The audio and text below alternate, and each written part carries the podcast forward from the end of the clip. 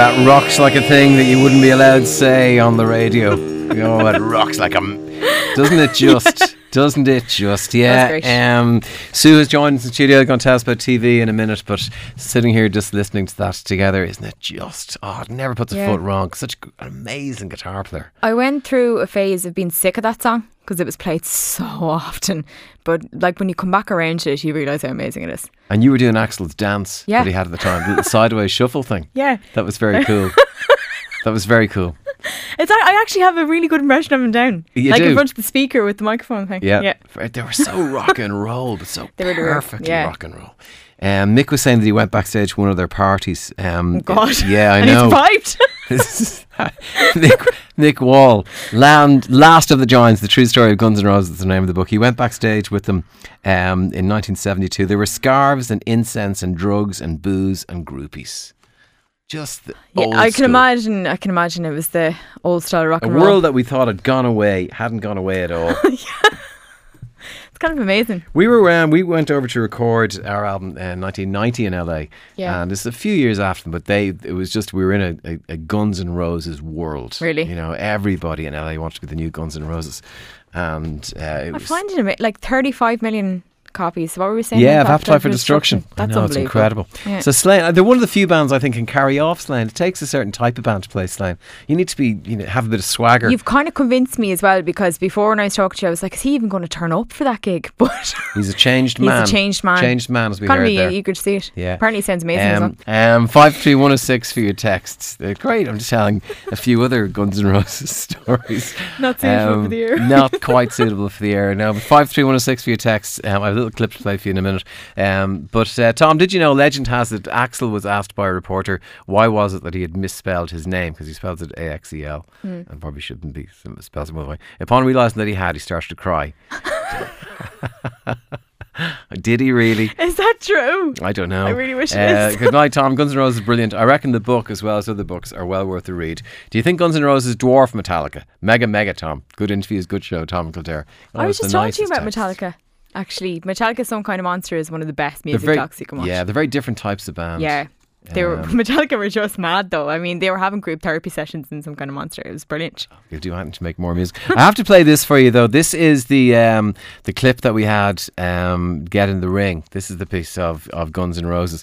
So just in case you think we were making that up uh, about Mick, Mick Wall making it into a Guns N' Roses song, this is the bit of. There's loads of bad language in this, by the way, just in case you're worried. Um, in case you're worried we weren't making our quota tonight. Um, so yes, there's a bit of strong language here. Step away from it if it's going to offend you. But uh, yeah, this is the song. The song's called "Get in the Ring." Mentions Mick Wall.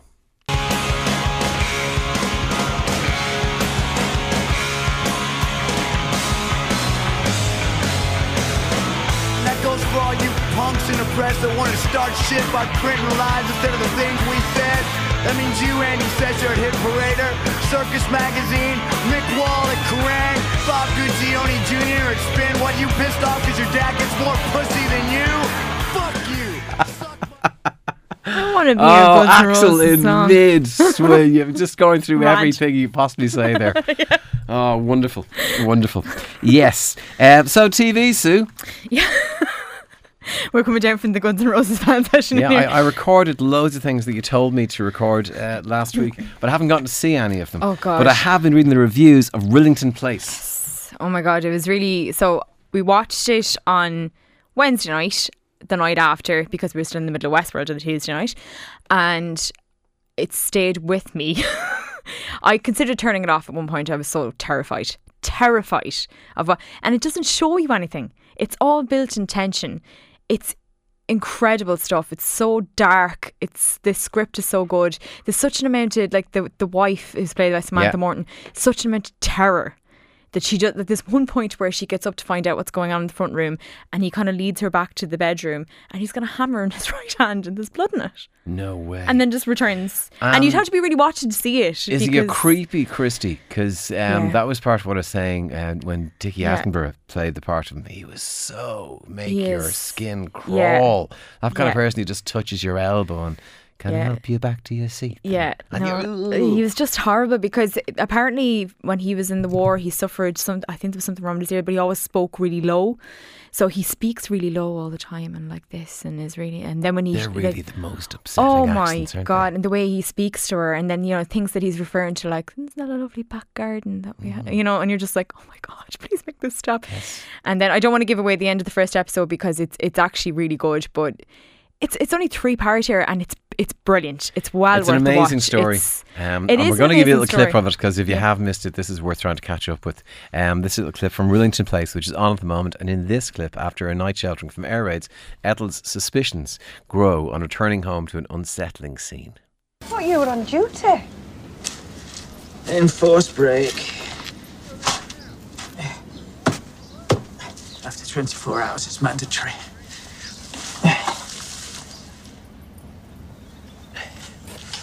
Going on in there, eh?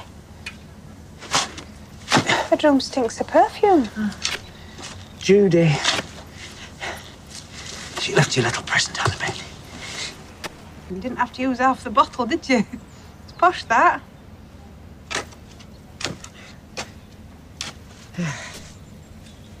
right.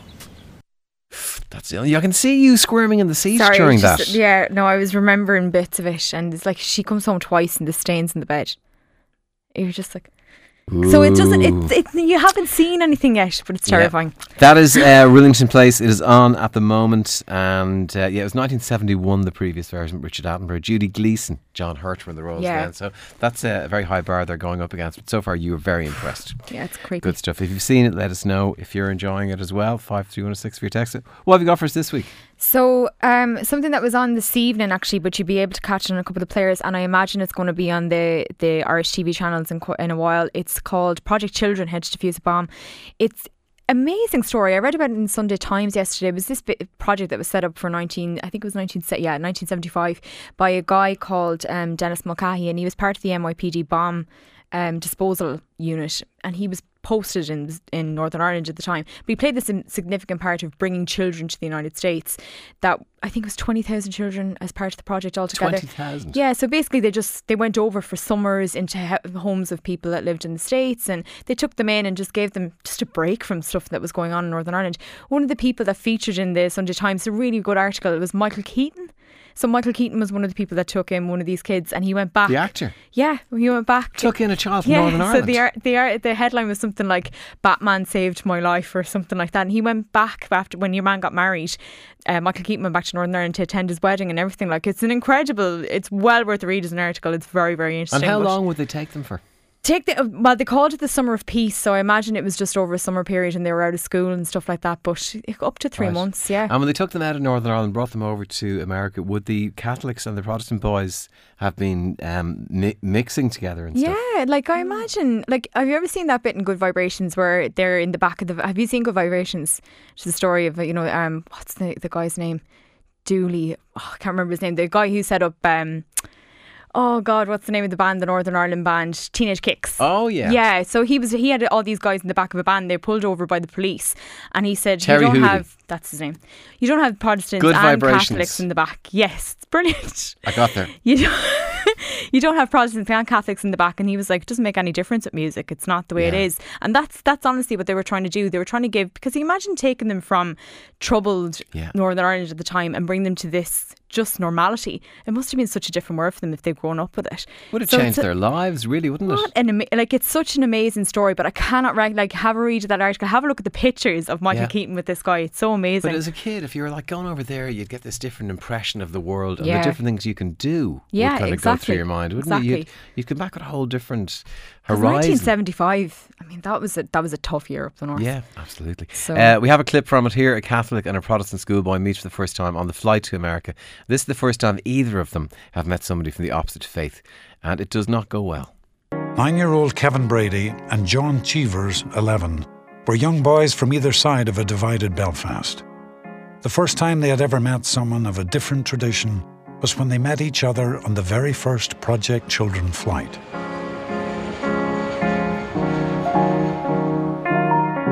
I remember distinctly um, messing around with the chairs because they went back and forth. The seat in front of me kept on coming back and forward. There was a kid in front. It seemed to me like a big armchair, He was a Catholic in front of me. His name was Kevin. and it just seemed to be something to have fun with. Like he was kept on doing this on purpose. I pressed it at the wrong time just as John was getting into his tapioca pudding. And I ended up, it went my face. I was covered in it. He wasn't too happy at all. I, I tapped him on the head and he got up and he knew where I was from and I knew where he was from. And uh, I said, You got to stop this with the seat. And he went back and forth and they ended up throwing punches at each other. And then they were pulled apart. Unbelievable. It's a great story. I People fight over seats all the time. I, I, they don't really. Just normality. a lot of planes don't let you do that anymore. But oh, honest to God, the number of times the person in front of you, you would think it's personal. yeah. They're deliberately trying to annoy me. Yeah. Every time I try and eat my That's every time I get on a flight. Yeah. I seem to have that look. yes, or someone kicking the seat behind you as well. So there's another one that you're very impressed by, and it's up on your online pick of the week, Captive. Yes, it's On on Netflix. Netflix, um, from Friday, so all the episodes are up there. It's going to be eight episodes, um, and it talks about hostage taking in eight different countries. So I'm, I'm like everyone's seen how much of a, massive thing this has uh, become in the last few years. People being kidnapped, and videos being taken, the impact that it has on the families, the rise of ISIS. It's just it's an interesting it's an interesting part of our lives now, which I suppose hasn't really been explored. But these are going to have these people are going to have unbelievable access. They, one of the guys involved is uh, uh, Man on Wire. I think he was the director. He's the Oh, producer yeah. of Man on Wire. Simon Chinn. Uh, Simon Chinn, yeah, and the executive producer is Bourne Bourne Identity, Doug Liman. It just it just looks incredible. The access that these people are going to get is really really good. So they they kind of go with the entire um, hostage taking, but they speak to the family and they speak to the people involved who are trying to get the person back. I mean. I haven't really seen anything like that in But reality. then they, they use archive footage, don't they? And they do reconstructions. Yes. Like it's going to be you think about like we were talking about this before we came in. If you want don't want this to be a massive thing, you don't want to place control and like in the and power in the hands of groups like ISIS. If you do a documentary series like this that's shown the power of this, is mm. that going to change people's perception of what that is? As in, like, do you suddenly become aware that this is a really big thing and that you can use it to your advantage? I wonder if something like this going to get a big audience of people who are going to use it. You mean like it will actually encourage? Yeah, to a um, certain extent. Like, God, you know, there's when, a thought. but isn't that amazing that if for something like a show like that, you suddenly have to think of the implications of what's going to happen if you put it out as Yeah. being one of this big, massive thing. So it's eight episodes. But is it also not uh, demystifying it a little bit and, and maybe showing Yeah, the, the grubbiness of the people involved? I imagine well? it is, and but that they make it look like they have all this power, but Yeah. reasonably it's just two guys that are standing with a video camera. It's just it's just a very interesting concept for a TV series. I think they're going to do really interesting things with it. Uh, one of the things they actually get the participation of the victims and the perpetrators. Yeah, yeah. I, I, I, I don't know. That feels really like it's just very uncomfortable. Uncomfortable, yeah. But as well as that, the the families, what the families must go through in these cases is, is unbelievable. It's just Uh, fascinating. We have a listen. This is from the trailer. Um, features real life hostage situations around the world, offering an insight into tense negotiations and life or death stakes. Freedom is priceless. We take it for granted. It was an average, boring day. I was an ordinary guy. I was the CEO of Coca Cola Brazil. None of us knew the dangers we were going to face. In the Philippines. Four American, eight prison guards held hostage. By Somali pirates. Oh my God, I'm being kidnapped. Hours, we're gonna kill a hostage. You said, tell the children I love them. Either we're going to get them, Please. or they're going to die. Help me. Help us. That sounds very dramatic indeed, Yeah. Sue. Very dramatic indeed. Yeah. You wonder how you'd bear up, don't you? I think it's going to be a difficult watch, but I think it'll be like considering current times. I think it'll be a really interesting Yeah. one. Different strokes, different Yeah. folks. I think I'd be very bad captive. Yeah, yeah. So Crying from the word go, I think. Yeah, Just like take him back. Yeah, just let me go, will you? Stop messing. Nobody will have me anyway. They don't care. They won't give you the money. Stop messing. Let me go. Um, that is on Netflix from December the 9th. You'll be able to watch that. Um, the Big Fix, don't have much time to, to talk about it, but the Big Life Fix is what exactly? I basically cried through reading about this. So basically, it's a group of engineers that have been tasked with helping people who have day to day difficulties. So one of them is a graphic designer who now has Parkinson's and she can't draw in a straight line, and they're basically going to help her do that again. And there's um there's a town in Wales that doesn't have internet connection. They're going to help them, but instead of just being a, I'd say if towns in Ireland hear about this, just come here. God, that's a really good idea. Your Yes. cheese next show. But it's it. just it's such a good idea because there's, I think what, there was a man who has a, a skin condition and can't use his beloved camera and they're going to help him. So it's a really practical way of helping people that have difficulties. Like I I'd just be really interested to see how they do this. Like to restore that for a graphic designer sounds like an yeah, incredible must be amazing. Yeah. Um, that's on BBC Two at nine pm, and On then Wednesday, yeah. your uh, film of the week is a music documentary. Yes, on Four. Yeah, naturally. Friday, of course. Um, no Direction Home. This is Martin Scorsese doc by Bob Dylan. This is a long watch. I'm going to warn people. They've actually put it out in two parts on Friday nights. It's three and a half hours long, which is pretty long. But there's a lot of access to Bob Dylan that I haven't really seen because let's be fair, Bob Dylan doesn't really like talking to people that much.